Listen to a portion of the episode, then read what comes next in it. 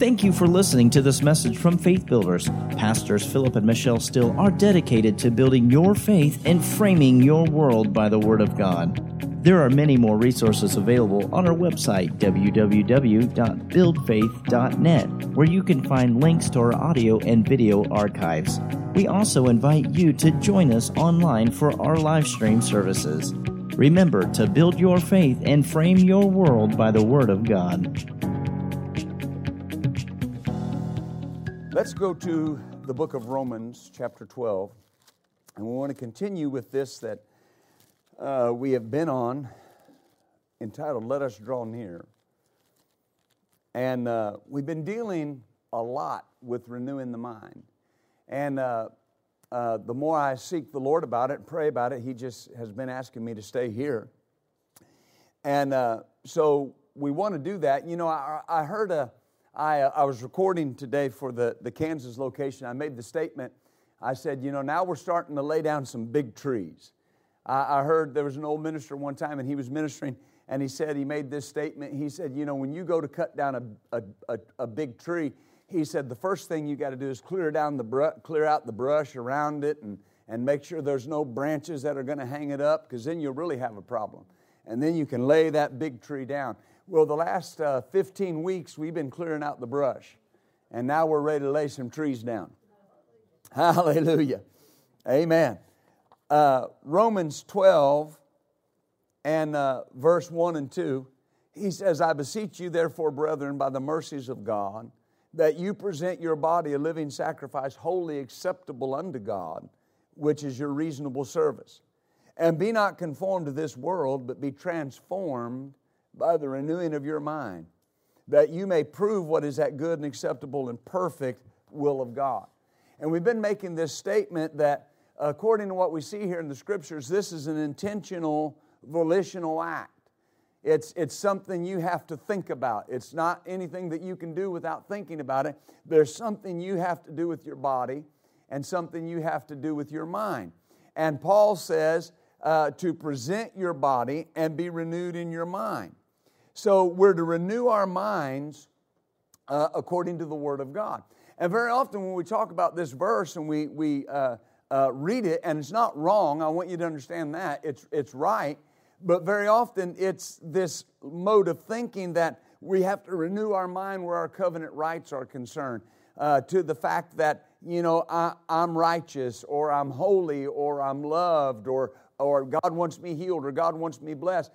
Renewing our mind to our covenant rights. And that's true, because I've got to be able to think like God thinks. That's absolutely true. But it's not really the application of renewing our minds in this Scripture. All right? We're going to get more into that as we move forward. But the application of this Scripture is notice, don't be conformed to this world, but be transformed by the renewing of your mind. The word conformed is a word in the Greek. It's a compound word, so it comes from two words. The first word means with, or together, with or together, and the second one means form. So the Holy Spirit's saying simply this, don't be with or together the form of the world. All right? Don't be put together in the form of the world. So we're not to be conformed to this world's pattern, the pattern of the world. The Wuest Bible says, and stop assuming an outward expression that does not come from within you and is not representative of what you are in your inner being, but is patterned after this age. So as believers, we are not to assume an outward expression that doesn't look like we look on the inside. That's the pattern of the world. All right? In his book, Word Studies in the New Testament, Kenneth Wuest, who wrote the Wuest Bible, translated it, he translates this, stop masquerading in the trappings of this world. Its mannerisms, speech, expressions, styles, habits, thoughts, views, and philosophies. Stop masquerading in the trappings of this world. It's mannerisms, speech, expressions, styles, habits, thoughts, views, and philosophies. Well, you know, you've heard of a masquerade ball or a masquerade party.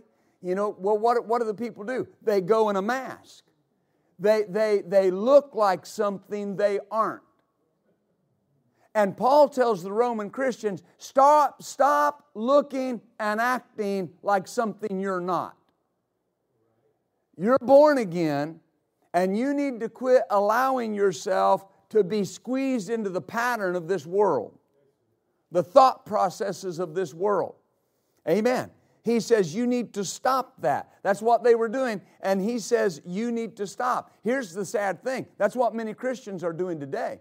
They're picking up the expressions, the habits, the philosophies, the mannerisms of the world, and they're thinking like the world and talking like the world and defending the things the world defends, and they're on the world's bandwagon, and they're losing their testimony, and they're losing their witness, and nobody takes them serious because they're looking like something they're not. One man said this, the modernism of your mannerisms is hurting your fundamentalism. Amen. Do you see this?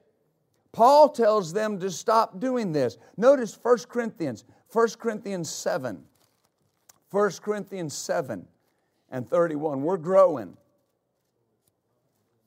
We're growing.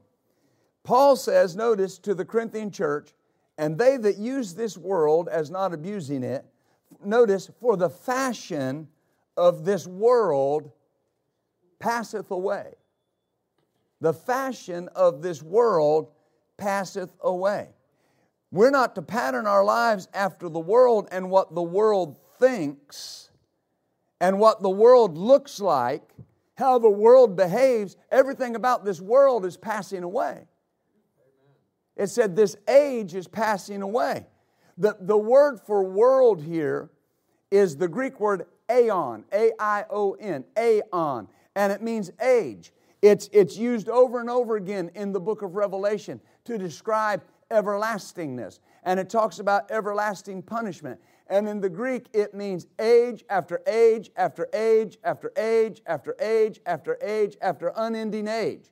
All right? Here it describes the age of the world, this age that we're living in. And he says this age, this world is passing away. See, here's the issue. It's not the physical world that's the problem. It's the spirit of the age that's in the world we live in. It's a very, very subtle thing. This age is influenced by the world of darkness. It's influenced by the enemy. Amen. And when I allow myself to be patterned, to be squeezed into the mold of this age, then I allow myself and I set myself up to be influenced by darkness. Amen. Romans 12:2 in the Amplified Bible says, do not be conformed to this world, this age, fashioned after, adapted to its external superficial customs. Now notice that word. Adapted to. And what's he talking about? This age, the world, the age that we're living in. He says, notice what he says, don't be adapted to it. Don't allow yourself to become comfortable with it. The Bible says, when you read the Scriptures, it says that the problem that Lot had was he vexed his righteous soul by adapting to and looking at the sinfulness that was around him every day. It vexed his soul. And Paul says in Romans, he says, don't be conformed to this world, to this age, fashioned after or adapted to its external superficial customs. This world and the men and women living in this world primarily today are lost. Primarily they're lost. They're under the sway, the Bible says, of darkness. The Bible says those that have not believed have their minds blinded. And they have a hard time believing the gospel. Of course, that's why we're preaching it. That's why we're teaching it. But we have to be on guard against the spirit of the age. It's more subtle than many think it is. There are things that happen every day, and I watch Christians, and they're buying into it, and I'm trying to figure out, why are you buying into that? Why are you thinking that way? Why do you think that's all right to think like that? Amen. One thing that so many people bought into last year was that spirit of fear. They just bought into it. They were afraid because they were told to be afraid. They were afraid because they were told to be afraid. Amen. The Lord said something to me, and boy, I had to chew on it, because He said, you know, back in the time of the election, and I'm not saying anything bad about anybody, I'm just relating what we all know. There were some men and women that were prophesying some things, and I mean, they were setting dates and naming names, and you know, it appears that none of that happened. Remember, I told y'all, I said, don't make your decision based on what a man said. Make your decision based on what the Holy Spirit's telling you. But here's the point. There are Christians that are just up in arms, and they're not going to listen to them no more because they missed it. And boy, they said they were hearing from God, and they missed it. Well, that might be right or it might not be right. But here's the thing. That same Christian will listen to what the world's saying about the situation of the world and make their decision based on what those people are saying. And those people have been wrong over and over and over and over again.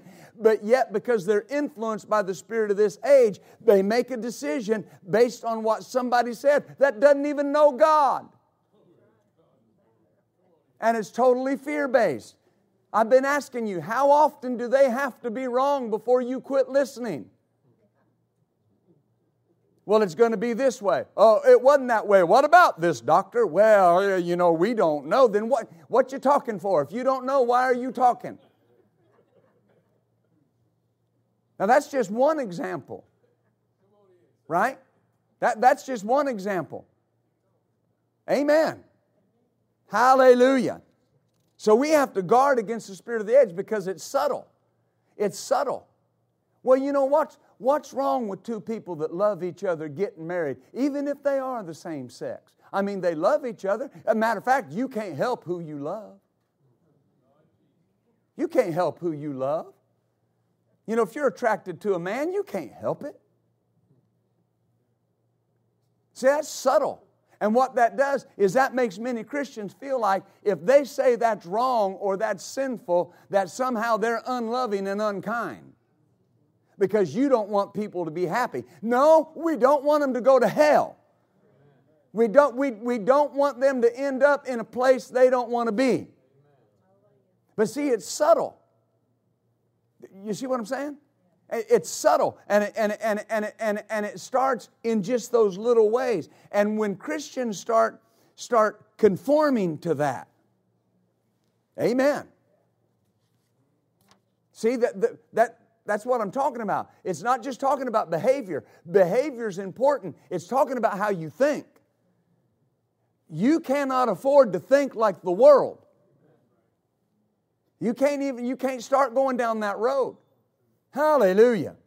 The Phillips translation says, don't let the world around you squeeze you into its mold. Don't let it squeeze you. That's what the world's always trying to do, is squeeze you into its mold. We're to renounce the spirit of this age in all of its forms. In all of its forms. Amen. Because here's the issue. The spirit of this age, if you don't renounce it, it'll ruin your walk with God. It'll ruin your walk with God. It'll make your testimony ineffective. The Bible says you are light in this world. Walk as children of light. It's so important. Amen. The church is better at not conforming to the world's behavior than we are at not conforming to the world's thoughts. We're better at not conforming to their behavior. You know, we don't drink, cuss, smoke, chew, or run with girls that do. We live right and spit white. You know what I mean by that? Not a little pinch between your cheek and gum. Right? Because we know, hey, that's bad behavior. But the same person that wouldn't be caught dead, as my mother would say, smoking a cigarette, will start thinking like the world. Well, you know, is it really that big of a deal? It's that big of a deal. Because once I start thinking like the world, then it's just a matter of time that I begin to act that way. Hallelujah.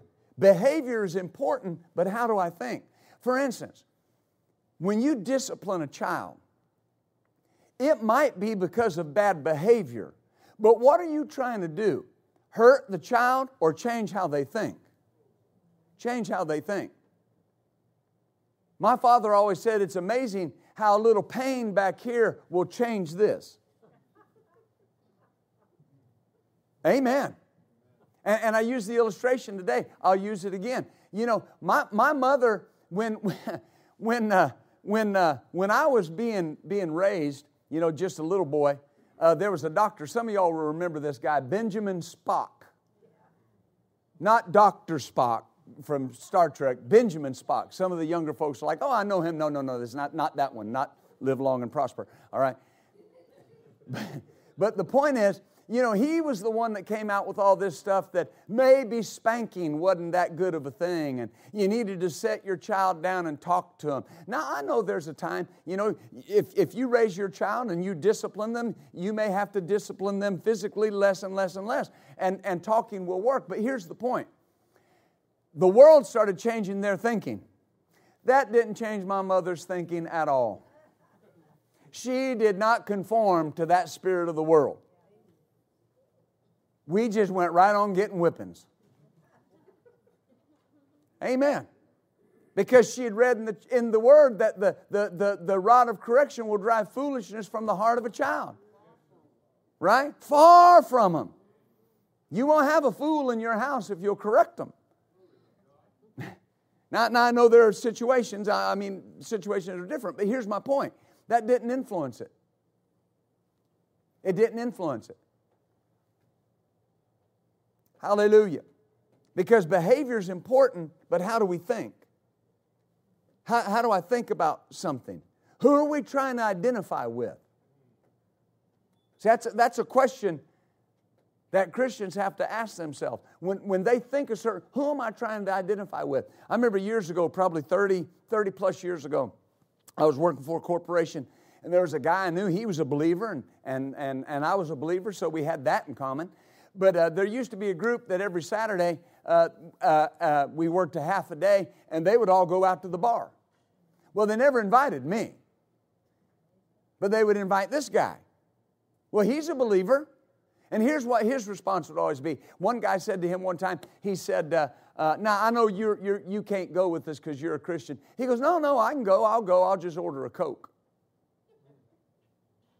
Now here's my thinking. What's wrong with this picture? Does any believer have any business at all whatsoever in a bar? Let me help you. The answer is no. It's no. Well, what if Jesus tells me to go there? He don't tell you to go there every Friday. He doesn't do that. If he did, go there, get the job done, and leave. But here's the point. People will say, well, it's no big deal. He was just drinking a Coke. His approval was on what everybody else was doing. Amen. Your testimony is compromised. Now that's an extreme example. But it's the same way across the board. When I start thinking like the world, my testimony's compromised. And he said, stop being conformed and start being transformed. The Wuest Bible, the second part of that verse says, but change your outward expression to one that comes from within and is representative of your inner being. How? By renewing your mind. So I should eventually begin to look like on the outside what I am on the inside. That's the goal, right? Hallelujah. A transformation is a change of the outward expression to one that's representative of our inner man. It's the Greek word metamorpho, however you want to explain it. It's a compound word, and it's where we get the idea is presented in the metamorphosis of the caterpillar, right? Well, you think about a caterpillar and a butterfly.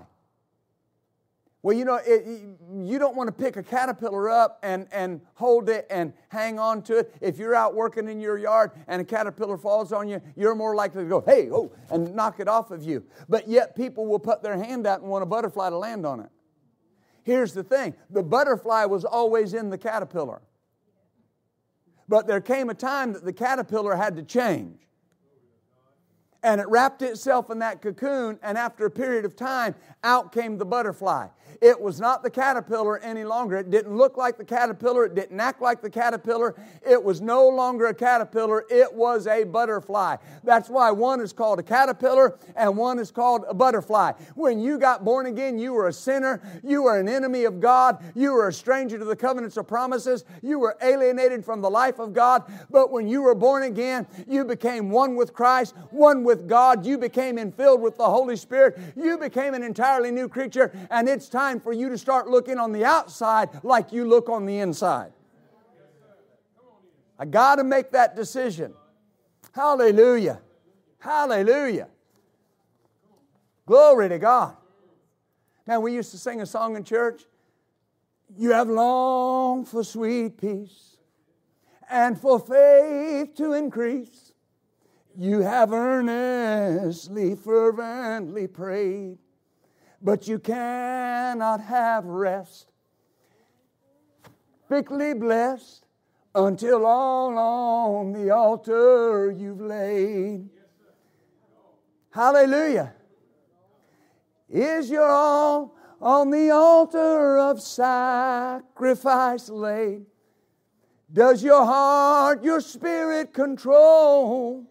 You cannot have rest or be perfectly blessed till you yield Him your heart and your soul. Now that's old. You got to go back. Hallelujah. But isn't it the truth though? That's what He said. He said, you present your body a living sacrifice. And there are people that want things to change in their life, but they have to change.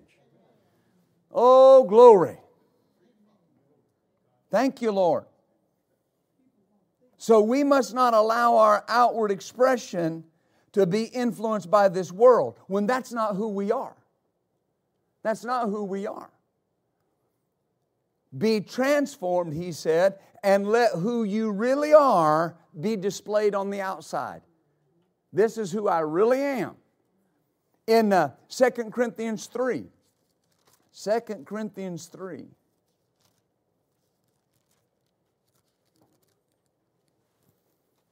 We sing that song too that said, what do you want the Lord to say? What do you want the Lord to say? Well done, good and faithful servant. That's what I want the Lord to say. Hallelujah. So what's that got to do with your message? Nothing. It just felt good. 2 Corinthians 3 and verse 18. We all with open face, beholding as in a glass the glory of the Lord, are changed into the same image from glory to glory, even as by the Spirit of the Lord. One translation says, as for us with uncovered face, reflecting as in a mirror the glory of the Lord, are changed into the same image from one degree of glory to another, according as this change of expression proceeds from the Lord. The Spirit, this outward expression coming from and being truly representative of the Lord. The mirror, we know the mirror is the Word. All right? It says, beholding as in a glass. Well, James said, you remember we said last week, James said, if you're a hearer of the Word, not a doer, you're like a man that looks in the mirror and forgets who he is. Forgets what he looks like. So the mirror is the Word. And as we look in the Word, we're changed and we begin to reflect what we're seeing. Very often the glory will roll in our services. And here's what you've got to understand. The glory showing up and being visible is just a reflection of the glory that's in you. It's a reflection. And He said that as I look into the Word, I'm changed. I begin to reflect what I'm seeing. Hallelujah. I remember when I was, this again has been over 30 years ago, I got a hold of the Scripture, the Scriptures in Romans chapter 8. And I remember every morning I would be walking through my little apartment there in Lenexa, Kansas, and I'm just looking into that, and I'm getting victory. Well, I didn't know all the ins and outs of things that I know now, but something began to change. I began to take on the mindset of what I was seeing. When you look into the Word, you begin to reflect what you are seeing. We're supposed to reflect the glory of God. It's not just external. It comes from within us. It comes out of the inside of us. And notice, he says it's the Spirit of God that affects this change in our lives. By the Spirit. But guess what? He won't do it without our involvement in the Word. If I'm not involved in the Word, there's nothing for the Holy Spirit to use to change me. Hallelujah. We renew our minds with the Word, and that gives the Holy Spirit something to work with in transforming us. Because He's got to have something to work with. If the Scripture was not in the Bible, if any man be in Christ, he's a new creature, the Holy Spirit could never impress on your spirit that you're a new creature. Amen. If we're allowing the thoughts, the ideas, the pattern of the world to creep into our lives, then the Holy Spirit's hindered in our transformation. If I'm thinking like the world, He has nothing to confirm.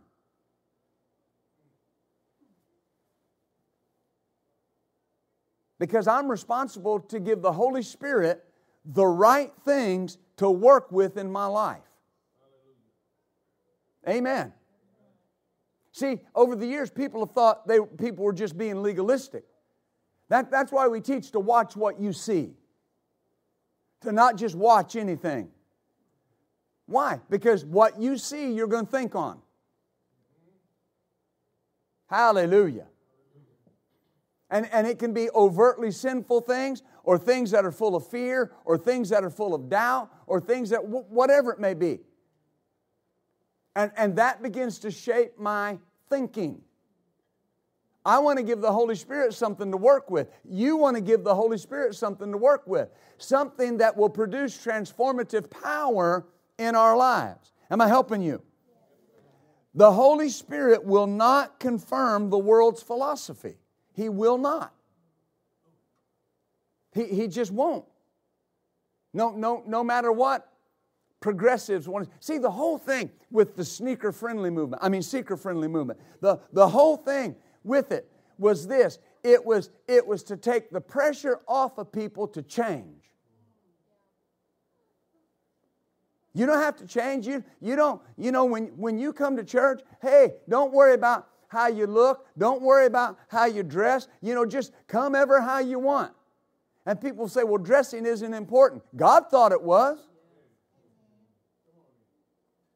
Amen. Are you following me? You know, if you see somebody come out of their house on Monday morning in flip-flops and old shorts and a tattered T-shirt, you don't think they're going to the office. You don't think they're going to visit anybody of any importance. But we will call the church the house of God. We'll call the church the dwelling place. We'll call the church the gathering place of the saints of God. And people just want to approach it ever how they want. That's the world's way of thinking. God will just have to accept me how I am. He did accept you just as you were, and then He began the process to change you into what He wanted you to be. Hallelujah. So the whole problem with that was I don't have to change. I can just do it however I want. God's okay. God doesn't mind. See, that's a devilish thought process. If that was true, why did the Bible say, purify your hearts and Purify your hearts, sinners, and cleanse your hands, unbelievers. If that was right, why did Paul say, come out from among them, the world, and be separate, saith God? Right? Be separate in what? The way you think, how you see things. Then you won't be doing those things. You understand? I don't believe anybody in here is living in sin. I know where you go to church. But here's what I can't know, how you think. I can't know how you think unless I see how you're acting. And I don't have time to follow you around. So we got to work on how you're thinking. Amen. But do you understand what I'm saying?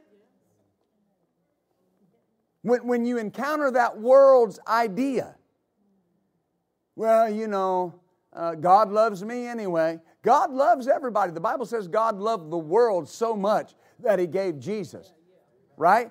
But He doesn't agree with everything everybody's doing. And everything that people are doing does not agree with His Word. And He said if it doesn't find agreement in the Word, He won't tolerate it.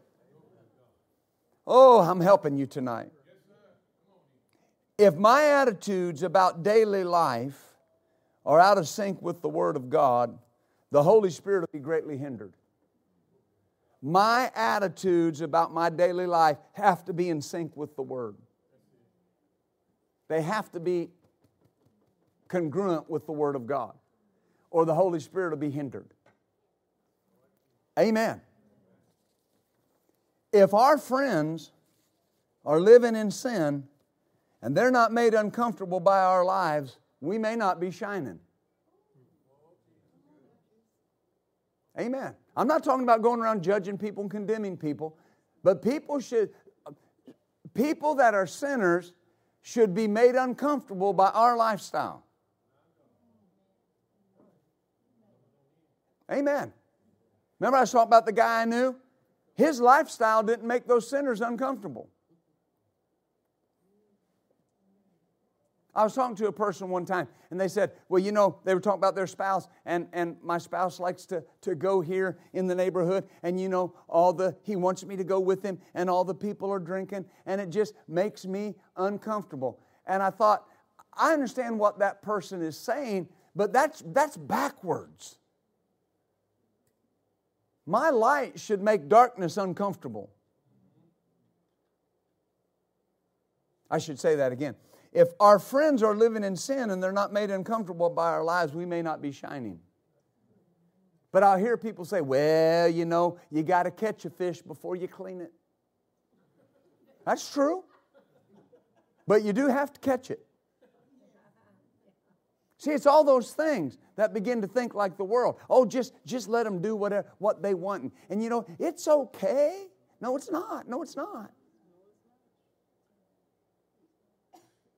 We're not to win the world by becoming buddies with this world. You don't win the world by buddying up with the world. Now, don't misunderstand. I know sinners that I'm talking about the things of God to, but here's the thing. If you have a sinner friend, they shouldn't stay a sinner very long. Amen. John Osteen took Brother Hagin down one time to, Brother Hagin wanted to get a Cadillac. John Osteen was getting a new Cadillac. And they went down to the dealership there in the city. And he had a card of the guy that had told him to come in. He had an amount on there that he would sell him the Cadillac for. And so that guy wasn't there, but the sales manager was there. And he said, yeah, I'm Reverend so-and-so, Reverend Osteen. He said, the guy said he could sell me this car for this amount. And the guy just started cussing. I don't know blankety-blank why he blankety-blank said that. And this was a big guy. And, you know, John Osteen wasn't very big. And he blankety-blank, and he was just cut. And John got right up in his face. Praise the Lord. Glory to God. Hallelujah. Thank you, Jesus. And the guy said, what in the blank are you doing? He said, if you're going to cuss him, I'm going to praise him. I demand equal time. Amen. What was that? You are going to be uncomfortable with my light. Amen.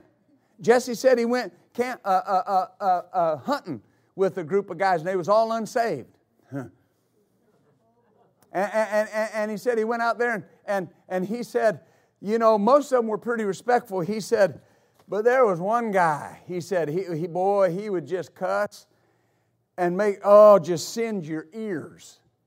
And he did the same thing. That guy would cuss and he'd start praising the Lord. And that guy said, hey. He said, now I don't know if I can handle all that. And Jesse said, the more you cuss, the more I'm going to praise him. And before that thing was over, he got them all saved. See, you're lying. And I know that can sound elementary, but people, I see so much of this. When we talked about the world's philosophies, I see people in the church, preachers in the church, okay with how the world thinks. I saw one nationally known, internationally known minister that was on a program, and I didn't watch it for very long, because I couldn't figure out why he would be okay with what they were talking about. And they were talking about one of these movements, one of these social movements that was started by three Marxist lesbian women and that have said outright their desire is to destroy America. And he was calling them misguided. They're not misguided, they're devilish. Not one amen. Well, one over there. Praise God. Thank you, Tavakal. That's buddying up with the world. You see clergy marching in gay pride parades. That's buddying up with the world. Well, I want to show them the love of God. You don't march in their parade to show them the love of God.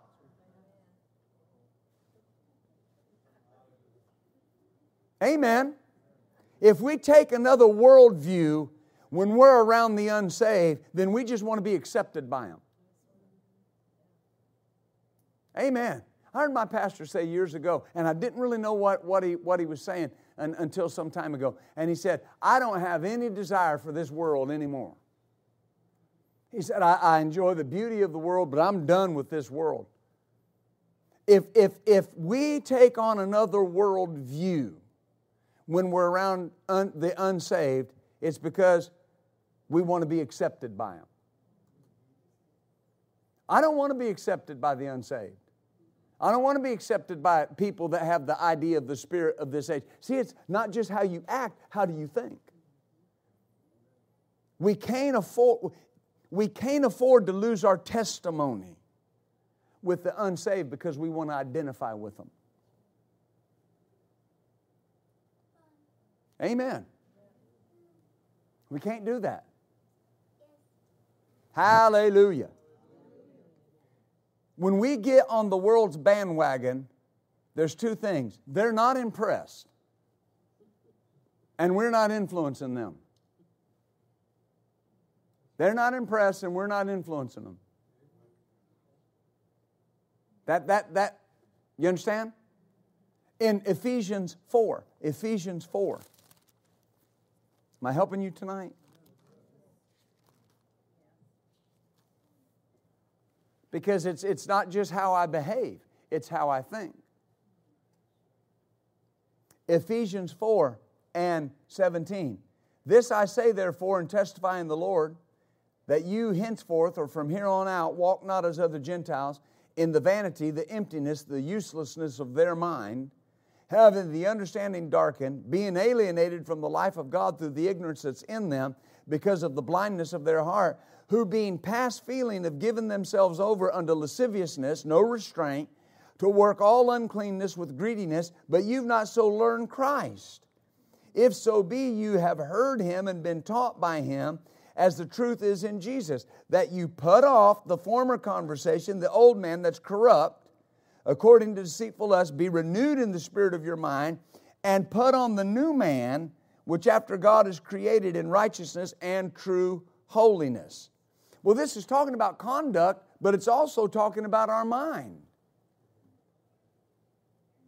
And notice some things that he says. He says the sinner is alienated from the life of God. So if the sinner is alienated from the life of God, why would we want to act or think like them? They're alienated from the life of God. Hallelujah. Brother Hagin used to say this. He would say, you can't expect the covenant blessings of God on your life when you got the morals of a back alley cat. You just can't. You can't allow yourself to think like the world thinks and just expect God to bless you because you're saved. I was listening to something one time, and it was this, a Zoom meeting, and it was some ministers, and it was a group that I was affiliated with, and they had really gotten over into this, the healthy leader, and it kept going down this road of, you know, that preachers need therapists. And they need to be going to therapy. And, you know, because they need to take care of their whole self, body, soul, and spirit. Well, I understand that. But I think in these 16 weeks that we've shown from the Word of God that He says you need to live out of your spirit. You need to do something with your soul. And you need to keep your body under. Now, I'm not telling you never to talk to anybody if you feel like that's what you need to do. But here's my point. I think about the people in the faith that I call fathers, and I think, how would I feel if they came to me and said, can you give me a ride to my therapist? Because the ministry is just, there's so much pressure, and I'm just almost burnt out, and I just need to go talk to my therapist and just work this out. Now, you may think I'm against therapists. I'm not. But what I'm saying, at what point do I decide I have the greatest therapist ever on the inside of me, the Holy Spirit, who said, when there's things I don't know, He'll help me with it. There's a flow of the Holy Spirit for every area of our life. And what I'm saying, that's not a sin, it's not something sinful, but it can become a worldly mindset. Well, I'm facing a challenge in my church. I need to go talk to my therapist. No, you need to fast. You need to pray. You need to get on your face before God. Amen. Now that's not super popular. But you know what it took is what it will take.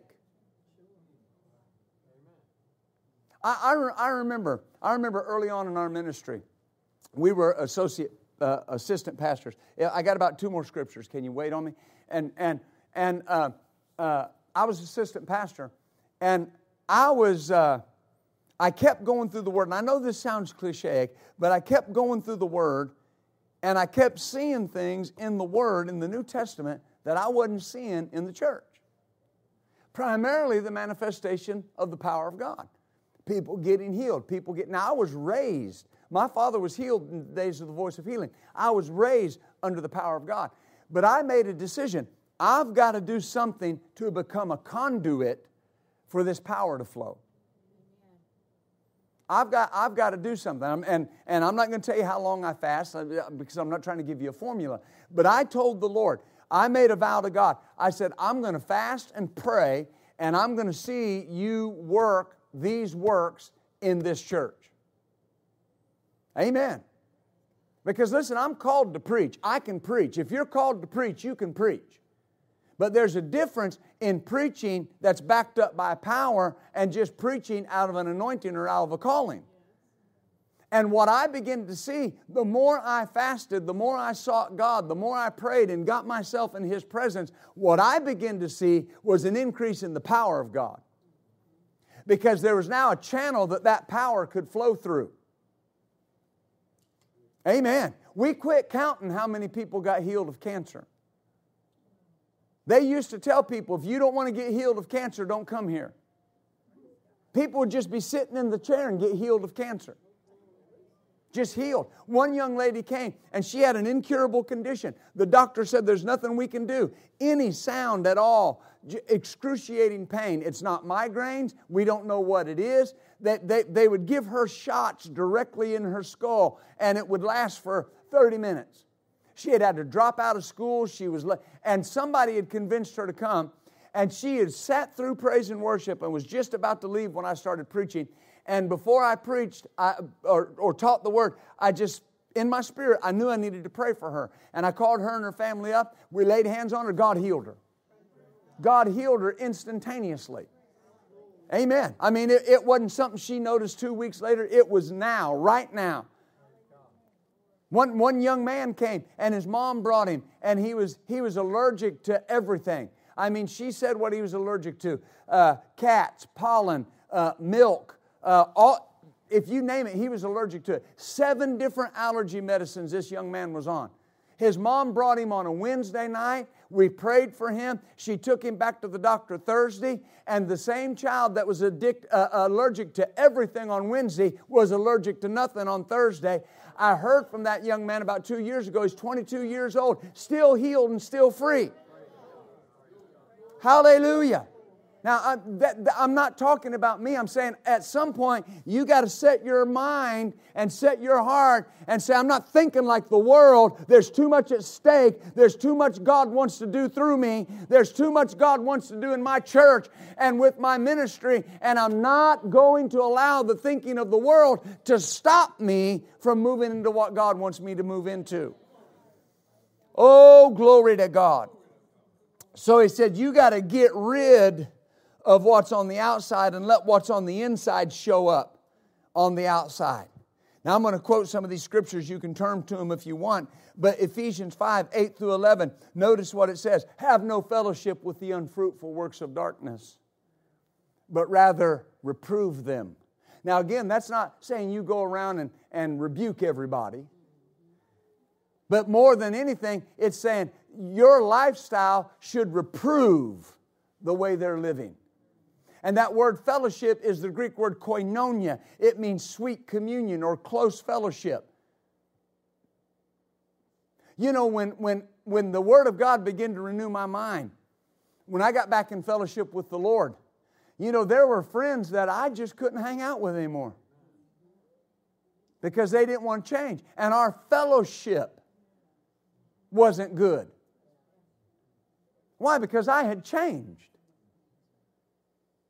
Now, he wrote that to the Ephesian church. Would that apply to us? Even in the day we live in. Don't have fellowship with the unfruitful works of darkness. Reprove them. Amen. You know, there should be people in your life that when somebody makes a statement about something that's wrong and they say, well, I wonder if they would do that. That person should go, no, they wouldn't do that. It should be a given. Pastor Michelle and I have family members that when we go to their house, there's things they put up. There's things they won't watch on TV because we're there. Now, I don't like it that they watch it at all. But they know we don't do that. Amen. James 4, verse 4 through 5. It says, you adulterers and adulteresses, don't you know that to be a friend of the world makes you an enemy of God? Wow. Think about that. The Bible says before you got born again, you were an enemy of God. I don't want to hang around with God's enemies. And it says, friendship of the world is enmity with God. Whoever, therefore, will be a friend of the world is the enemy of God. That's what it says. So that means my thinking has to be that my close fellowship, my close relationships are with people of like precious faith. We're winning the world, not buddying up with the world. One last verse, 1 John 2, 1 John chapter 2. Save this one till last. Hallelujah. Say out loud, we're growing. See, this is important because I've said this before. The world, folks, listen, the world is trying to squeeze our children into its mold. It's trying to squeeze our grandchildren into its mold. if mom and dad and grandma and grandpa and aunt and uncle, if we don't stand up and say, look, we're not going to be friends with the world, we're not going to be conformed to their way of thinking, at some point, it is okay for you to tell your children, we don't watch that because we're saved. Amen. It's okay for you to tell your child, we're not watching that because we're saved. In this house, we're Christians. I don't want to turn them away from the church. So just turn them to hell then. I mean, that's the choice I have. Yeah, but you know, I don't want to be seen as one of those fuddy-duddies. You're a believer. Oh, my Lord. Amen. Hallelujah. Do you see that? We went into a house one time, and it was a relative's home. And I'm not, listen, we love our relatives, obviously. You know, it's like people say, you know, you can go to the theater and pick your seat, but you can't pick your relatives.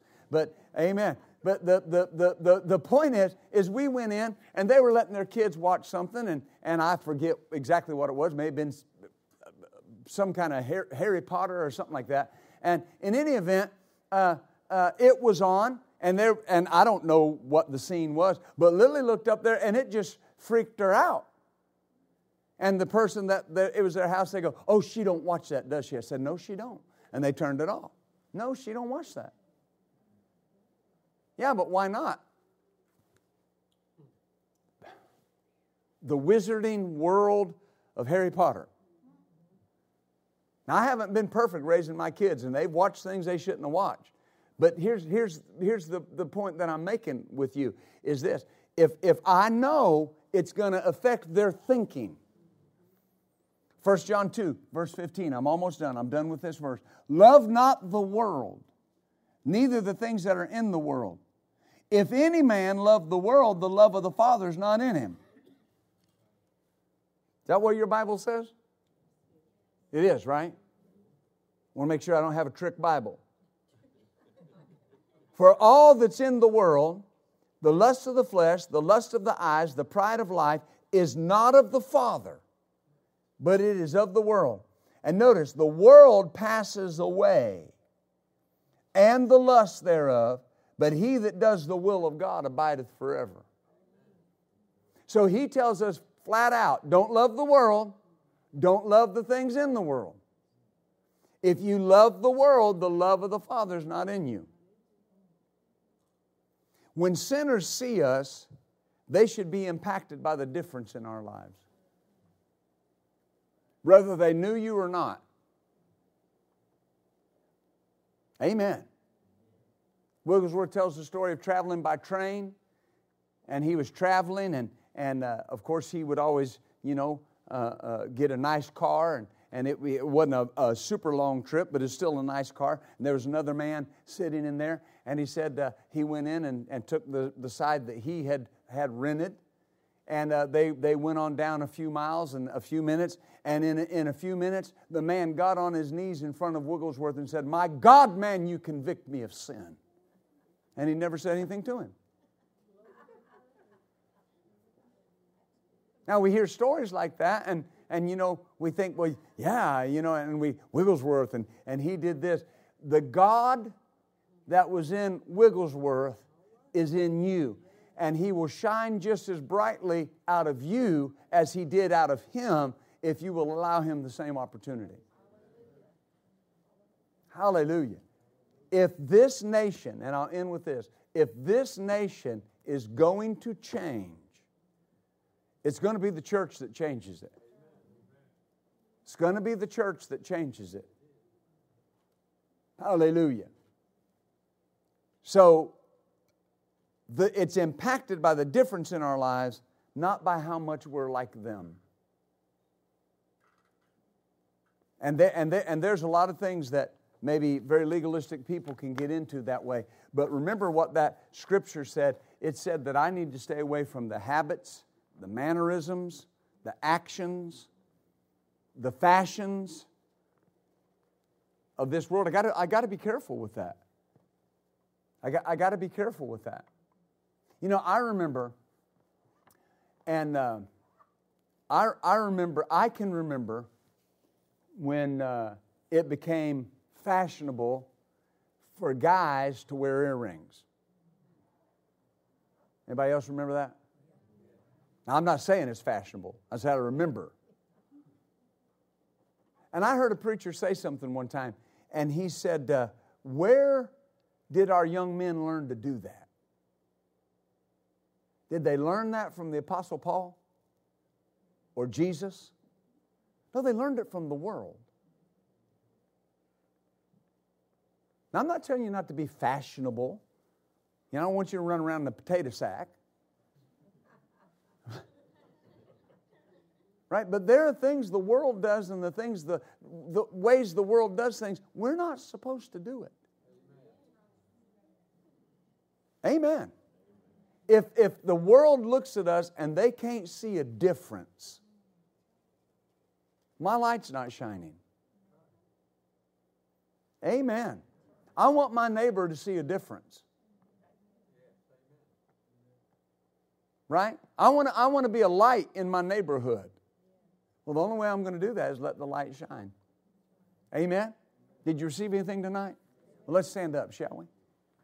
Hallelujah. And you know, as we're getting ready to go, I just want you to do something with me.